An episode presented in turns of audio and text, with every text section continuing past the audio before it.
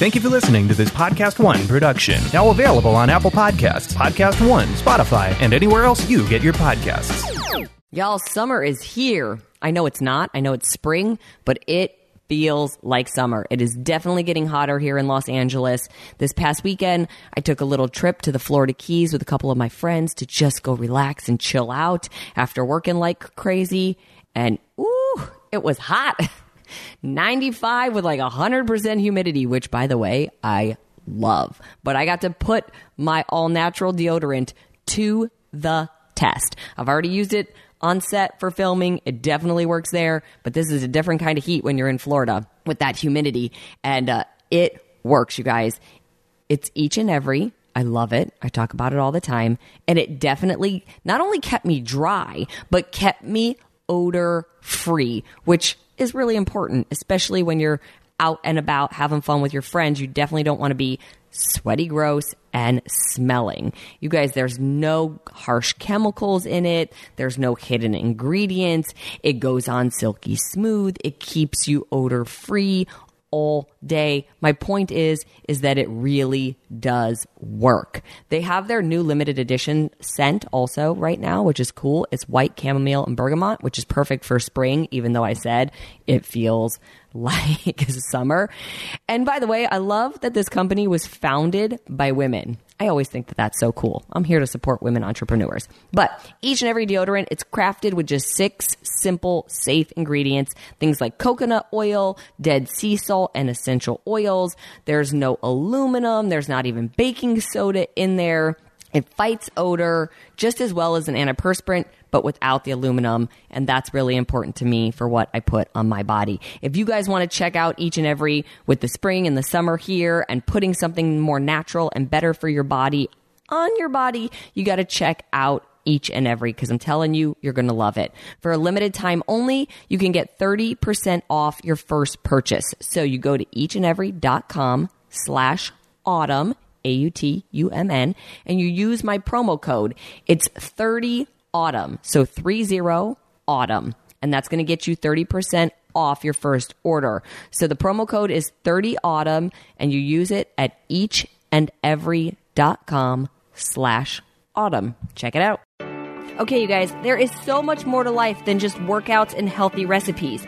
This is all of those real moments the good, the bad, and the sometimes hilarious things that make life so worth living.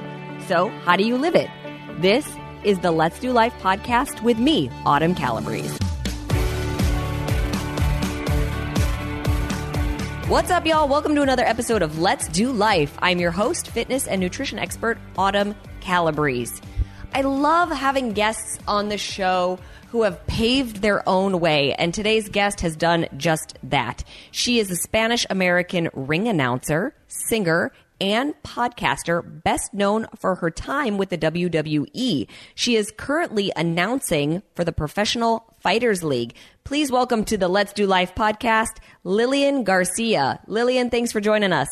I appreciate it so much. So, for my, my, all my listeners who maybe don't know you, can you just give us a little bit of background? Wow. Okay. Yeah. Loaded question. Loaded question.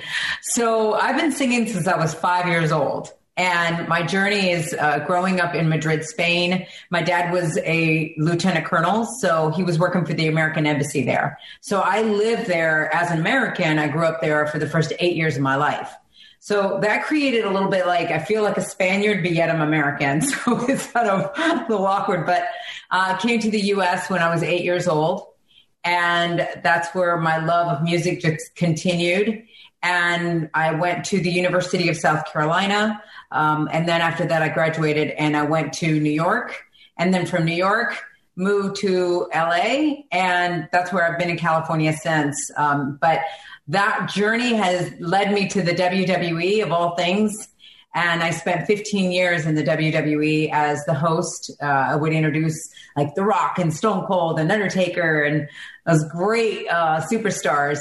And then now I am the PFL cage announcer, in cage announcer. So it's pretty cool because as a, as a female, I've been able to make history as being the first female to announce WrestleMania and now the first female as an in cage announcer for MMA combat sports. So it's yeah, it's wild how music has uh, led me to that. But in in all of it, uh, for your listeners, I mean, fitness has just been a big part of my life. That is so incredible. So let's talk about the music aspect. Did you grow up singing? Did you know you had a good voice as a little girl?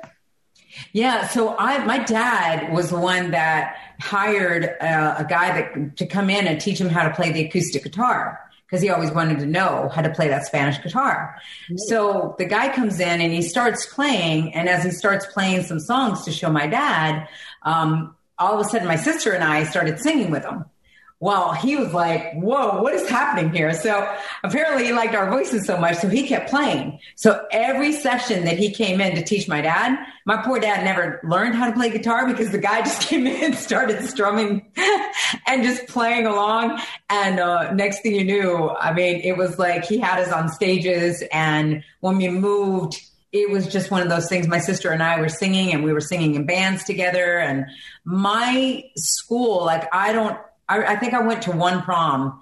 Uh, I don't remember going to a lot of football games or anything on the weekend because I joined a band when I was 14 and my mom would chaperone. So it was pretty cool of her that she knew my passion and my love for it so much, but she knew being in bars, like there's no way she was not going to chaperone me. Um, so it was cool. I, at 14 years old, I mean, that's what I was doing on the weekends and I loved it. I absolutely loved it. Wow. And then you went to school, then you ended up in New York. Were you singing in New York? Did you go to, well, let me back up. Did yeah. you go to school for singing in any way? Like I was a dance major. I loved to dance. I was a dance major. Were you a voice, a vocal major uh, in any way, a musical no. theater? I took some voice lessons, but to be honest with you, when I started looking at the music school, it's wild. I always learned everything through the ear and I really didn't have like I I got um, piano lessons when I was young, but my instructor, and this is where instructors and teachers are so important. My instructor was so horrible that it turned me off of wanting to learn an instrument.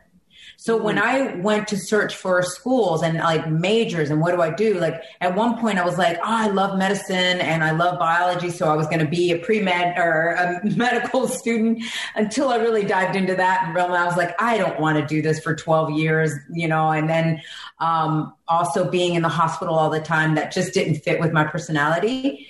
So, uh, yeah, it was, one of those things when I looked at music, I was like, not necessarily do I want to learn all about Bach and Beethoven and the instruments, and that just didn't lure me. So I was so lucky that I met with this dean who said, Well, look, if you like to be so much in front of the camera, then I think you should learn the behind the camera, like all the aspects.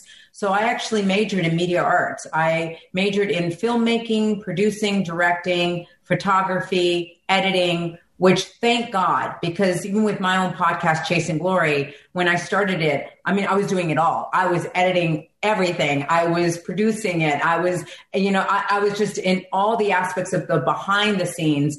And so I was like, wow, who would have thought my major actually helped me in, in this? Right. Yeah. Um, but I continued though to always sing. I was always recording. Uh, in New York, I was in a 14 piece orchestra, Starlight Orchestra. I learned a lot from being in that orchestra. Uh, I was also singing at a restaurant, a Spanish restaurant. I had my own show. And so I sang there for two years. Uh, so I was always somehow incorporated. So when WWE came along, I was like, wait, but I'm a singer. Like, what the hell am I going to do? It, this isn't for a wrestler, right? They're like, no, no, no, it's not a wrestler. We don't know for sure, but we know it's not for a wrestler. And uh, thank goodness I listened to my agent who said, look, go to the audition. You never know. If anything, it could just give you more props and, and you know, to, to proceed to the next audition to help you out. So I was like, okay, I'll, I'll do that. And so, uh, sure enough, I, I went to the audition and I was doing like backstage interviews. But it wasn't until my very first day on the job that I learned that it was actually to be a ring announcer for Monday Night Raw and they threw me in my very first day on the job live in front of 14 million people and 20,000 that were in the uh, in, in, the ring in in the auditorium. Um, yeah, that that I knew I knew that okay, so I'm going to ring announce on Mondays and then do backstage interviews on Thursdays for SmackDown. But then because of The Rock, and he found out that I sang, I was able to do the national anthem and America the Beautiful whenever they needed it for the event. So uh, I ended up finding a way to incorporate music within the WWE, which is wild. That is so cool. I love that it was Dwayne that encouraged you and that had you. I, um, I, I'll say I used to know Dwayne. He used to work out at the gym I worked out at. Like uh, seriously, salt of the earth, you guys. Like I've never met anybody so humble. Yeah. That yeah that man loves his workout and i can't tell you how many people would stop him in the middle of his workout and he would always talk to them and you know he signed things and you could tell like he wanted to get back to his workout but he was never not going to be there for the fans. And i love that he is a little part of that story and encourage you. And was he the one that suggested it to the producers? Did he suggest yeah. it to you so we, he was one of the first ones to actually friend me when I got there. I mean, I was in such a world that I did not know. Uh, and he was one of the first ones to really be super sweet, introduce himself, uh, let me, you know, and we did a lot of backstage interviews together. They threw us in together. I naturally would just blush so much around him that whenever we did the backstage interviews, like he, it's almost like he picked up on that. And so the storyline created where he always tried to make me blush. And it became hysterical in some of the classic interviews that he and I got to do uh, backstage. Uh, and we just created such a bond that when he got to know more about me and learned that I sang, he loves to sing. Um, so he heard me and he was like, Oh my God, do you sing the national anthem? And I was like, Yeah, I actually sang it for my graduation in my high school. Uh, and I've sang for years with all different bands. So he goes, Okay, well, we always, at all our live events, the national anthem is always played instrumentally before we kick it off, before we start the show. So he goes, I'm going to suggest to the producers that we actually have you do it and try it out. So I did that. Um, it was in Denver. It was in February, the year 2000. And I sang it Friday, Saturday, and Sunday. And all the producers ran to Vince. And by Monday, when I showed up at Monday Night Raw, Vince was like, well, I got to see this for myself tonight. So he had me do it that night, which was in San Jose. And ever since then, I did it at every single event. Uh, it was wild. And then I got to do it, I hold the record for singing it four times at WrestleMania. And, and what was really special was getting to do it in Iraq and Afghanistan with all the troops. You know, as an army brat, that was tremendous. I was like, who would have thought that wrestling would have brought me here and being able to do it? And I, I'll never forget in one particular uh, show that I did. I got done. We were staying at Saddam Hussein's palace, and we went back to his palace, and I just cried my eyes out. And I was like, oh my gosh, like what I was able to do to be able to stand there with all the soldiers that are giving up their lives for us you know, and sing the national anthem. And this guy came up to me. He's like, thank you, thank you, thank you for doing it. We never hear the song out here and we kind of forget sometimes what we're here for. And I was like, what do you mean you never hear it? And go, and I'm like, oh yeah, this isn't like MASH where they're just like playing it over the intercom, right? So I was like, yeah, I guess they never really hear the national anthem. And it's like a reminder and he gave me his dog tags. And what the beautiful thing was is that years later, I saw him at an autograph signing and he goes, he's like, Hey, I'm the one that gave you my dog tags. I gave him the biggest hug and I was like, Oh my God, you made it. Like I prayed for you. And I was just so, what a full circle. It, it's just wild the road that it takes you. Yeah, that just gave me chills. That's incredible. Wow. In order to do life, to the best of our ability, we need to feel our best. And a huge part of that is how you fuel your body. And there is a huge range in the quality of our food these days. Everything from what is in our fruits and our veggies to how our animal products are grown and processed. And all of that will have an impact on your health and how you feel, which is why I love today's sponsor. You guys, it's Butcher Box, and Butcher Box believes everyone deserves high quality, humanely sourced meat. Me being one of them, okay? It could not be easier to get Butcher Box delivered to your door. You sign up, you select your box, and they ship it right to your door every month. And when you sign up now, you get a free essentials bundle in your first box. This is so cool. So you get three pounds of chicken breast, two pounds of pork chops, and two pounds of ground beef, all for free in your first box. So who doesn't love that, right? You're you're already getting your box, which is a great deal, and now you're getting all of that essentials bundle extra included in your box. I love it. I get it every single month. Butcher Box ships a curated selection of highly quality meat just right to my home. There's no added antibiotics or hormones ever. That is so important to me. They have options like 100% grass fed and finished beef, free range organic chicken, heritage pork, wild caught Alaskan salmon, and then sugar and nitrate free bacon. And this really is the way, you know, if you eat animal products, I know not everybody does, but if you eat animal products, this is the way it should be. It should be high quality. It shouldn't be so overpriced that you can't afford it. And you guys, right now, for a limited time, ButcherBox is offering new members a free essentials bundle in their first box, like I said. So that's three pounds of chicken breast, two pounds of pork chops, and two pounds of ground beef, all for free in your first box. So you just go to butcherbox.com slash autumn. That's butcherbox.com slash autumn to get a free essentials bundle in your first box. Check it out. Don't miss this deal. It's awesome. Let's talk about WWE for a second because you're a sing you're you're a singer. Here you are, you're in Los Angeles, you're a singer. You said you didn't really know what the audition even was for. Like, were you a fan of WWE at all? Did you know anything about it? Yeah. So with my dad, uh, he and I had a very special bond. When we moved to the U.S., he and I would watch at the time WWF. Right. And my sister, my mom were always watching a different show. They were not into it. But dad and I were. And I remember screaming at the TV, Ric Flair and Andre the Giant and all of them just I was so passionate and it was just this special thing that my dad and I shared.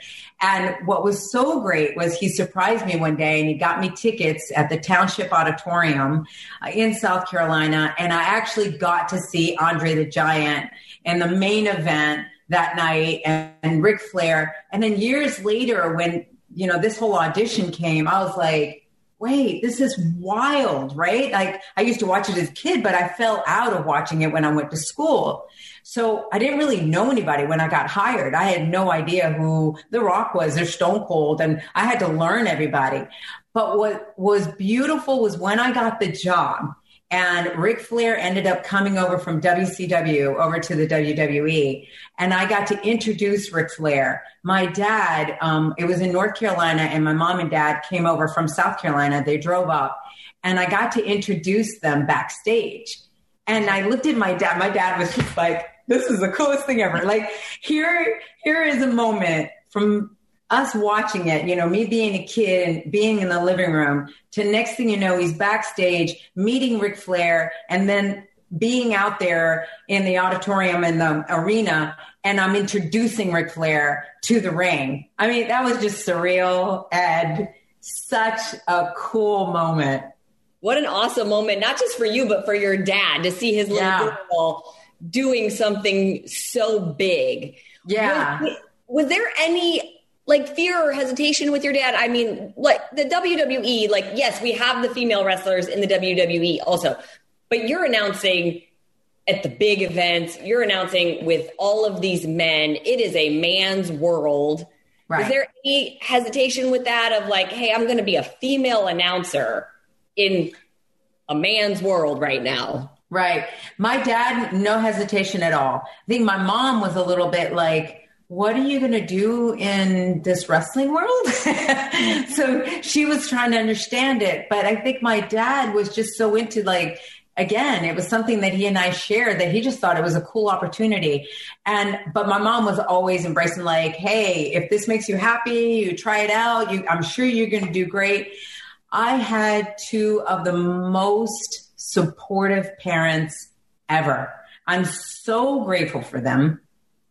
And I'm sorry I'm getting emotional. Oh, it's okay. But I literally just lost my mom um, months ago. So, like a month ago.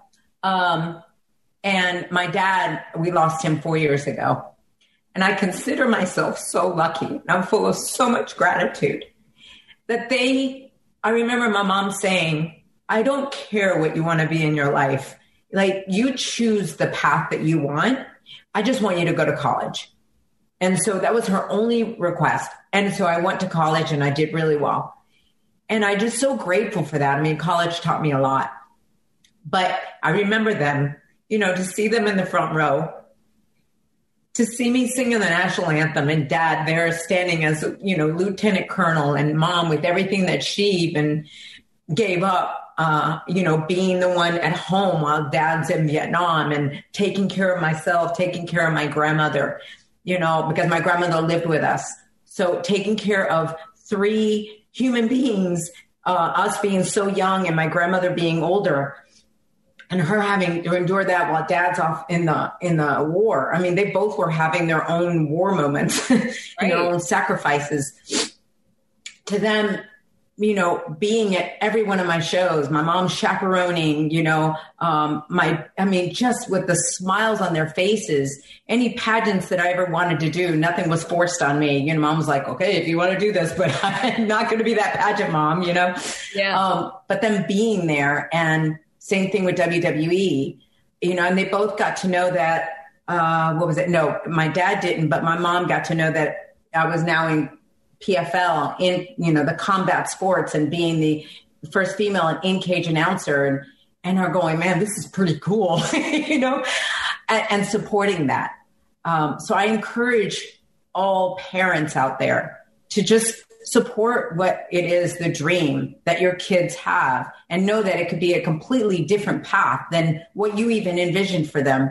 But if they're happy and if they're doing well, man, that says a lot. Yeah.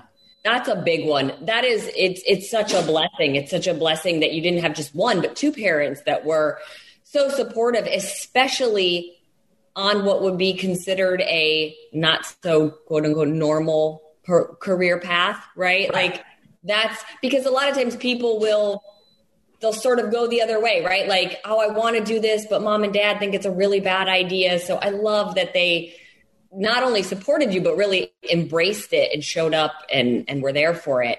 Yeah. They basically they just said just to, to tie that up they just said if you're going to do this just put your best foot forward. I mean that's the thing that they taught me all the time.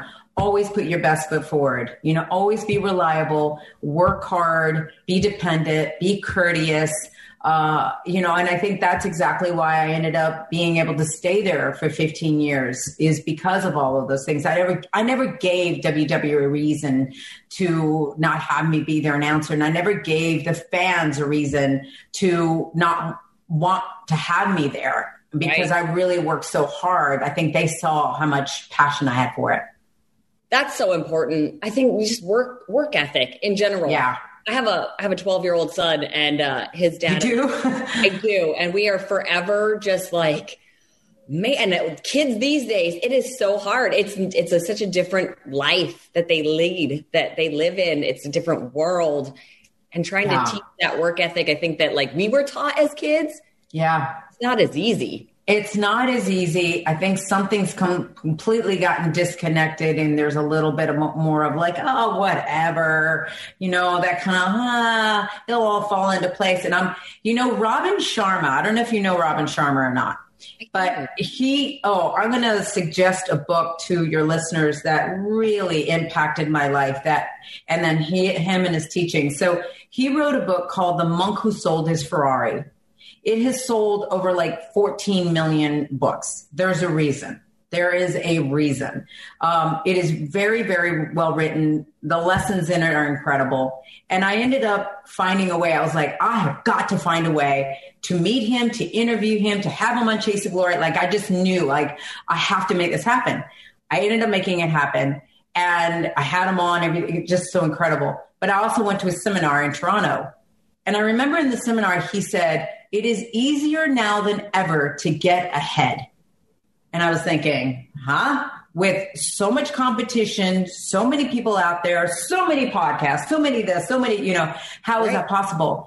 And he said, because being dependable, on time, good attitude, uh, all of these are so rare to find, all of these qualities that if you have these qualities, trust me, he goes, you will get so far. People will grab onto you because it is so far and few between. I was like, you're right. You're right about that. And 10%. It is. It is. Those are yep. hard qualities to find. It's, it's an interesting new, new twist that we're experiencing. I want to go back for a second. You, you mentioned you were trying to learn an instrument and your teacher was horrible. Now that's yeah. something I have definitely had experience with. I had amazing, like with dance. So I had amazing dance teachers growing up but when I got to college, I had probably the worst experience of my life, beaten down just emotionally. And I actually left with a semester to go because my ballet master let me know that because he basically didn't like me, he would never cast me in the final show. And oh, wow. if I didn't get cast, I couldn't graduate with my degree. So he basically told me the last three and a half years of my life had been a waste because he was never going to let me graduate with my degree. Crazy. Yeah, that's awful. And I didn't dance again for for two plus years, almost three, and I had to like take myself back to the beginning and really work through some emotional trauma. So if you I, if you if you don't want to elaborate, you don't have to. But I'm just yeah. curious because so many people have that bad experience and it turns them off not just from that little error, like, okay, I didn't want to learn the piano, but from like, could have turned you off from music. It could have turned me off from music. Thank God that he never, I never had to sing for him, right? I never, that never wasn't, it was just literally trying to learn the piano. But he was just so impatient with me mm. and he was so nonchalant and he was like, you know, he's like, he wanted to be anywhere but there. So I never felt like he cared at all. I never felt like I could do any kind of improvement. Uh, so anytime I'd go there, if I was struggling, he was just like, ugh, you know, just no patience. And, and people learn at different levels. And so, yeah, it completely turned me off from it at all. Now, I was really lucky that I, to be honest with you, I didn't take voice lessons for many years. It's not like I started right away. I kind of just found my own style and my own voice by singing along to a lot of records and, you know, other female singers and, you know, from Pat Benatar to Karen Carpenter to like, I just, oh my God, Heart. I just love the, the voices and I would just sing along with them. And it wasn't until I was about 17 or 18 that I took my first lesson. And I actually think that is a good thing I think that sometimes parents are putting their kids a little bit too soon into some lessons, especially singing, where your voice is still trying to find its tone and and all, where you can kind of do a little bit of damage. And if you're still trying to find your mojo with your instrument, um, then what happens is if you get critiqued early on, it could do what you were talking about psychologically. It could just turn you off. Where I think it's kind of better with just just find your just practice, you know, on your own, just sing along and just find your thing before you start doing that. Now, for piano and guitar and all, I think what could be very useful is to actually go online and already get courses that have that, that are online courses that are not directly one-on-one working with someone because you can follow those and you can follow them at your own tempo. You can follow at your own speed. You can follow that without having somebody critique you right away. I think it's that cr- criticism right away that that can really turn things off. Right. It can be really hard and depending on the age of the child and and some kids are just different that yeah, depending on how they're getting critiqued. I do think that's an important one for um, parents, caregivers to pay attention to like got to let kids try things out, see what yes. they like, see what they don't like. We have like a rule with my son where if he signs up for something, he has to stay committed to it for whatever the duration is. Like, you know, if he signed up for the baseball team, little league, he had to play the season. If he didn't yeah. want to sign up again, he didn't have to. But it was like, okay, if you choose to sign up, even if you don't like it, you got to play the season because your team right. now relies on you. But I think so often we just keep pushing them when they don't like it or when maybe they're experiencing a bad instructor in some way. So I love that idea of like being online. I actually used to know how to play an instrument. My dad made all of us, me and my siblings, play. So my sister played the piano, my brother played the clarinet and the saxophone, and I played the violin. Oh and wow! I, I we I was so young. We studied at the Cleveland Institute of Music, and I was so little when I started taking my violin lessons that my hands were actually too small for even oh. the violin. So my teacher started me with a Cracker Jack box and a ruler taped to it. And I learned my hand positions and the bow on a Cracker Jack box for oh a year. That's so great. For a year before I was allowed to actually get an instrument and make a noise. Oh wow, that's pretty cool. Yeah, it was actually I had a really good teacher then. I wish I would have stuck with it, but I didn't appreciate it because I was 6 and I stayed with it for I think maybe 4 or 5 years and then well, you see what I mean? Maybe it was just too early. Like you couldn't appreciate it. So that's the thing is I think that when we try to put these things in the kid, when the kid all wants to go is just play and play with Barbies or play with cars. Like I always played with cars. I hated Barbies. I, I wanted cars.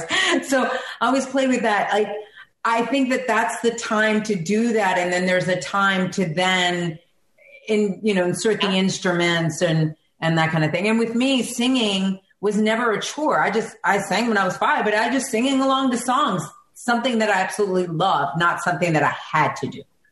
That's I think that's the key is that when you have that passion and you just love it and you want to nurture it, mm-hmm. but without making it turn into a job or a chore yeah. at too young of an age because then you're like, well, this isn't fun anymore. Right.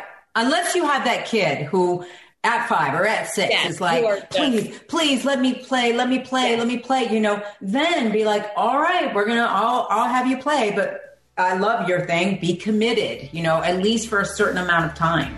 Yes. I love that. Yeah. So cool.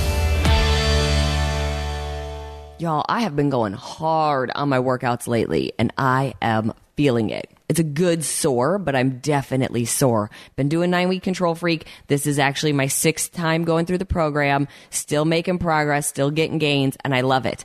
But I tell you guys all the time, the workout, that is where we actually break our body down in a good way, but you tear your muscle fibers on a microscopic level.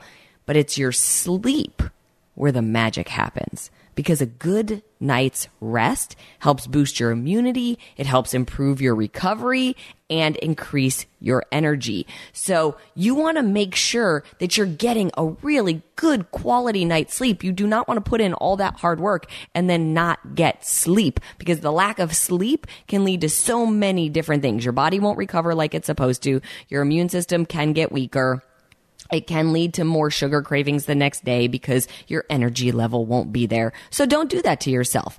Get a good quality night of sleep. Did you know sleepers who routinely use the Sleep Number 360 smart bed and their features get almost 100 hours more proven quality sleep per year that's from Sleep IQ data. That's crazy. Almost 100 hours more of proven quality sleep. Y'all, that is important. And I guarantee they are the ones waking up, feeling good, and doing life. I want you all to feel that same way. I have my sleep number IQ bed. I love it. It definitely helps me get my good night's rest so I can wake up the next day and do all of the things that I need to do and want to do. And I get them done feeling great. And right now, proven quality sleep that is life changing is available to everybody because you guys, the new Sleep Number 360 P5 smart bed is available to you in queen size now for only $1,799. Only at Sleep Number stores or sleepnumber.com slash autumn a-u-t-u-m-n so if you've been looking for a good mattress if you're looking to get a better night's sleep you got to check out the sleep number 360 p5 smart bed queen size and you'll get it for $17.99 you can go to sleepnumber.com slash autumn. I love my bed. I love all of its features and it definitely helps me get the quality sleep that i need. Check it out. So let's okay, I want to jump back. So you were you became the first female in cage fighting, Yeah. an announcer. What is that like? Because that seems scary. Like you're in Yeah. the cage with them Yeah. So in the action. I, I got to be honest with you. When I got hired by the PFL, that was in 2019, and I'd already left. I left WWE in 2016, and I got told by a friend, "Hey, the PFL is trying to find you." So we get connected, and they interview me. Uh, I went in to meet them. They were incredible. I just knew right then. They were like, "We really, we've never had a female." do this. You know, never in combat sports has there been an in cage female announcer, um, but we really want to give it a try. And we hear that you are the best. That they were like, we hear you're the best of the best. I was like, well, that's really nice. Um, but it is different. It's different to go from wrestling to to MMA. Uh, Yeah. So I had to learn that. Thank goodness they really set me up for success and and had some help for me. Uh, but yeah, I was like, huh these guys from WWE and the and the women there, super nice, super humble. But there's like a storyline thing, right? It's not like they're going in the ring to try to kill each other, right? Where I was like, huh, uh, PFL is like they're going in to try to kill each other, like you know, MMA is a little different. Like it's totally serious, and I kept thinking. Am I going to show up backstage and they're like, you know, yeah, you don't know what the concept is, or you don't know what to expect. They Right. couldn't have been more humble, nicer, more calm, chill. Like I was like, what is going on? So luckily, I got to do some interviews for Chasing Glory. I got to do some interviews with some of the fighters, and I was like, okay, I got to know what happens when you just like you're you're switched because I'm getting to know you guys and you're so super nice and normal and everyday kind of guys, and then you step in the cage and you're just you know aggressive but they see it as a sport. You know, they are seeing it. And I'm at being cage side watching this, I'm like, oh yeah, this isn't about just going in and trying to, they are technique, technique, technique. When to use wrestling, when to use judo, when to use jiu-jitsu, when to use boxing, when to use like, it really is encompassing all of it and when to do the takedown, when to, you know, and I'm like, oh, I get it. It really is like a dance Yeah. you have your dance steps and all it really is like okay here i can slide this in and here i can do this in and i can put this in i was like oh okay. Now i get it. It's not about going in and trying to kill each other. It's really trying to get in and, and, and get the upper hand as as to what maneuver can work at that moment. And it's been incredible. The organization is amazing. The fighters are incredible. And just I will say that being in that cage is a bit ominous in that you you feel the intensity. And in WWE, we had what's called the elimination chamber match, and that was every once in a while they would bring in it's this big chamber. It's completely caged in. That's what I feel like in the cage. because it is so ominous and so every fight feels like that elimination chamber Yeah. That's intense, but very Yeah. cool at the same time. But and and do you have one that you seem to I don't know if I'm I'm gonna call you out or not. Like do you have a one that you like better or one that you found more interesting or they're just so different? They're so different. And I'm glad that you asked this question because I don't ever like to say one's better than the other because they're not. One had the storyline, and you got to actually follow the wrestlers as superstars and their personalities, and they are encompassing this personality right within their storyline. And then you get to see their athleticism week after week after week after week. MMA is different in that what, what I love about the PFL is that there is a regular season, playoffs, and championship. Mm. So instead of, for example, UFC, where you have a fighter that maybe will fight twice in a year or something like that, you actually, these guys are, are and the women are fighting at least five times a, a year uh, in this season.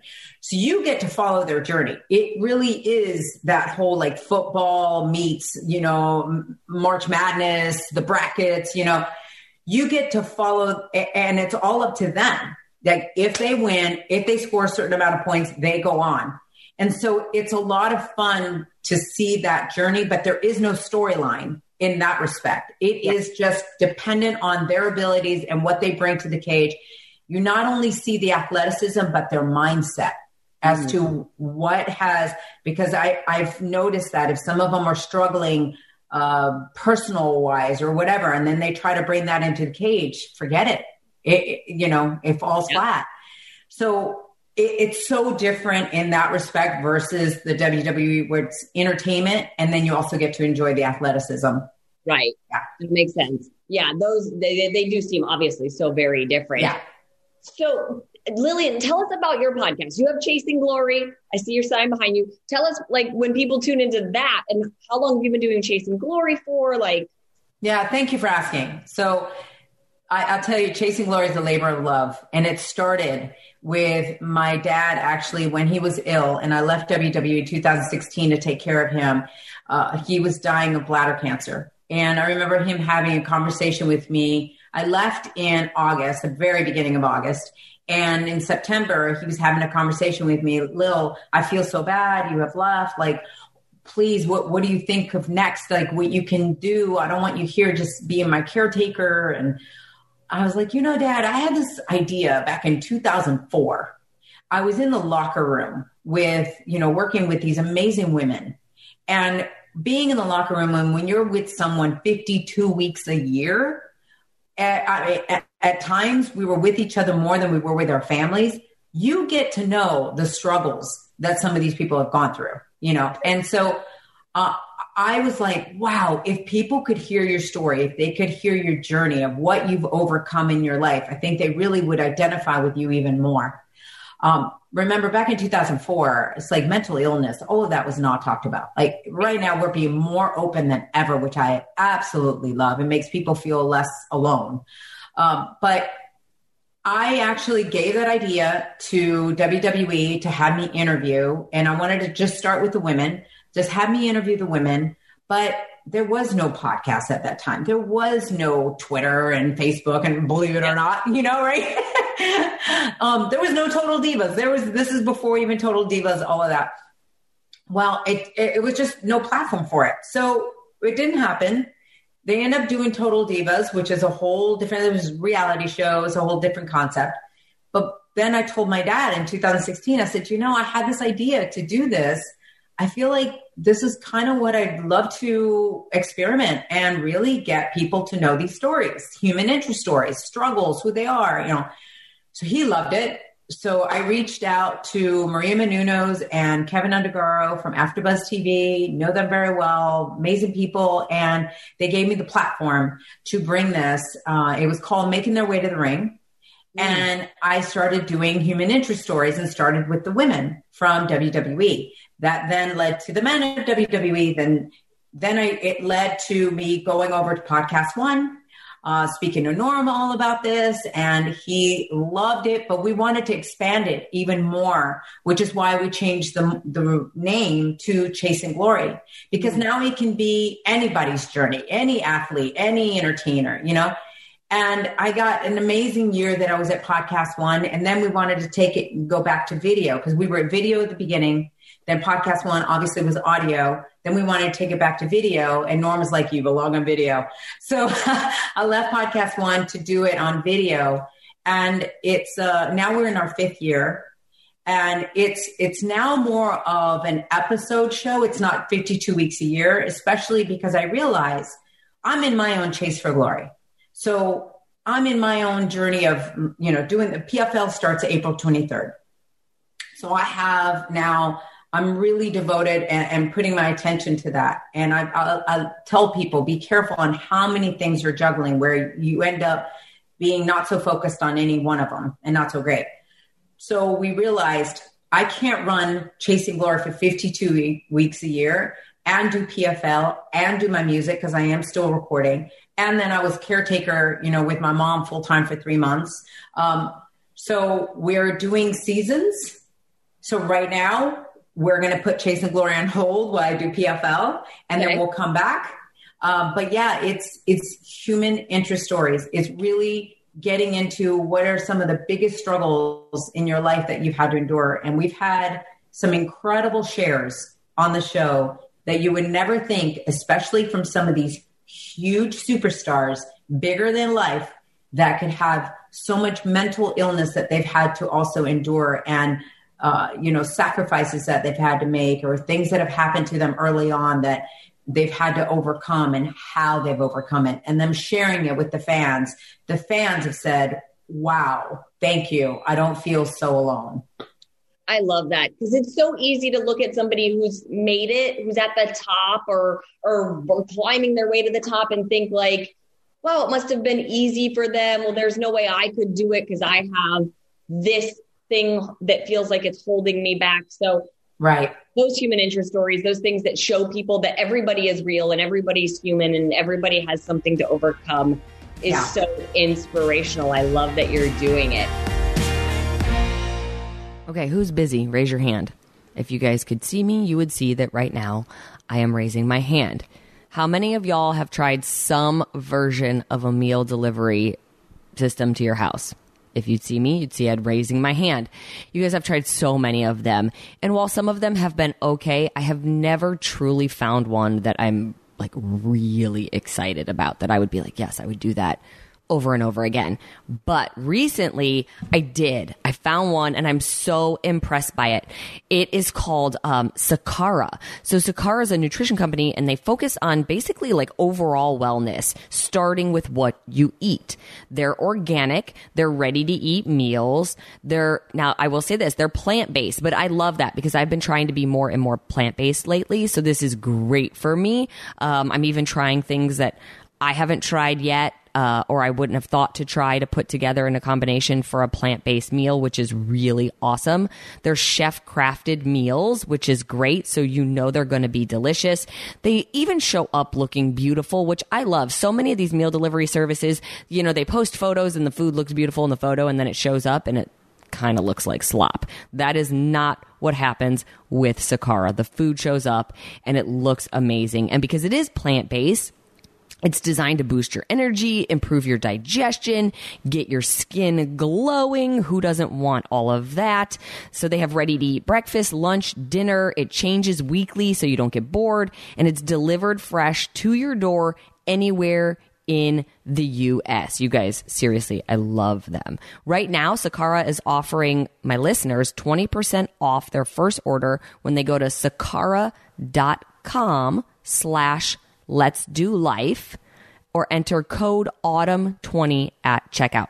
So it's Sakara, S A K A R A dot com slash let's do life to get 20% off your first order. You guys got to check it out. And then you can also use my code autumn20, A U T U M N 20. Check it out. So let me ask you this my podcast is Let's Do Life. So, what's one piece of advice you have for the listeners on just how to do life to the best of their ability to chase their glory? Yeah, I like the way you tie that in. Thanks. um, you know, I think throughout the years, one of the things that I've realized is we we are a little bit too much into perfectionism. Mm-hmm. And I suffered from that for a while, especially getting into the WWE. I wanted to be so perfect, especially putting the pressure on myself as the first, you know, female to announce WrestleMania and, and, and having this platform and, and, you know, introducing these bigger than life characters and being in front of 14 million people worldwide, 186 countries. I was like, I have to be perfect. I have to be perfect. And then I'd mess up and I'd beat myself up so badly that I was not allowing myself to enjoy the job. And I'll never forget, I started working with a coach because I was like, I, I got to get out of my head because I would get to let's say there was there was 11 segments uh, at the time. I think there's like 16 now in, in a three hour show. Uh, but at the time we were doing a two hour show on monday night raw. Right before we'd get to the 11th if everything had gone well i'm like oh god everything's good everything's good. I cannot mess up this 11th i cannot mess up this 11th and what did i do i'd mess up the 11th right yeah. i'd put so much pressure on myself well i worked with the coach in, in all of that and i don't even remember specifically what they said, except for I do remember something like if you mess up, force yourself to laugh at yourself. Force yourself to laugh at yourself. And so I messed up and I would sit there and ringside instead of beating myself up. I'm like, okay, all right. And like literally just force myself to laugh at myself. And there was something that happened about that force yourself to laugh at yourself that all of a sudden it didn't it wasn't this big black cloud that was over my head anymore. It was yeah. like i'm human. I'm human. It's happened. And now keep moving forward. Yep. Yeah. you goofed. Oops. Keep moving forward. And someone else pointed this out too. They said you got to remember some of the best of the best of the best quarterbacks baseball players basketball players they don't make every single free throw they don't make every single goal. They don't make complete every single throw. So what makes you think that you have to complete every single announcement? You know, every single thing that you do. It's based on numbers. If the majority of the time you're doing a really great job, awesome. And that helped a lot. That that is perfect, you guys. I say it all the time. It's about progress, not perfection. We're all human, and there really is no such thing as perfection when you're human. So stop aiming for it because you're always going to fall short. So, yeah. Lillian, tell everybody where they can find you. So I'm at Lillian Garcia, Lillian with one L in the middle because the whole Spanish thing. so that's on Instagram and Twitter, and then Lillian Garcia official fan page on Facebook for Chasing Glory at Chasing Glory, and uh, for anything that anybody wants to know, it's LillianGarcia.com. Amazing. And I appreciate your listeners actually taking the time, especially if they don't know who I am, taking the time to get to know my story, and hopefully something here has helped them. I think there's been so much that can be so helpful. So I hope they've enjoyed it as much as I have. I really appreciate you taking the time out of your day, your busy schedule to chat with us. Thank you. Today, you guys, and let's keep doing life and chasing glory. Thank you. Thank you. Thanks for listening to the Let's Do Life podcast with me, Autumn Calabrese. This show is produced by Will Sterling for Podcast One. Be sure to download new episodes every week and subscribe on Apple Podcasts Spotify, or at podcastone.com. And don't forget to leave a rating and review.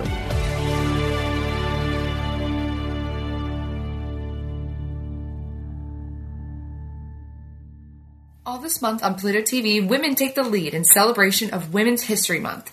Drop in for the best of female talent in film, TV, documentaries, comedy, and more, with big movies like Charlie's Angels, Last Holiday, and Pretty in Pink. Plus, shows like Inside Amy Schumer, Moesha, and Sister Sister. There's something for everyone.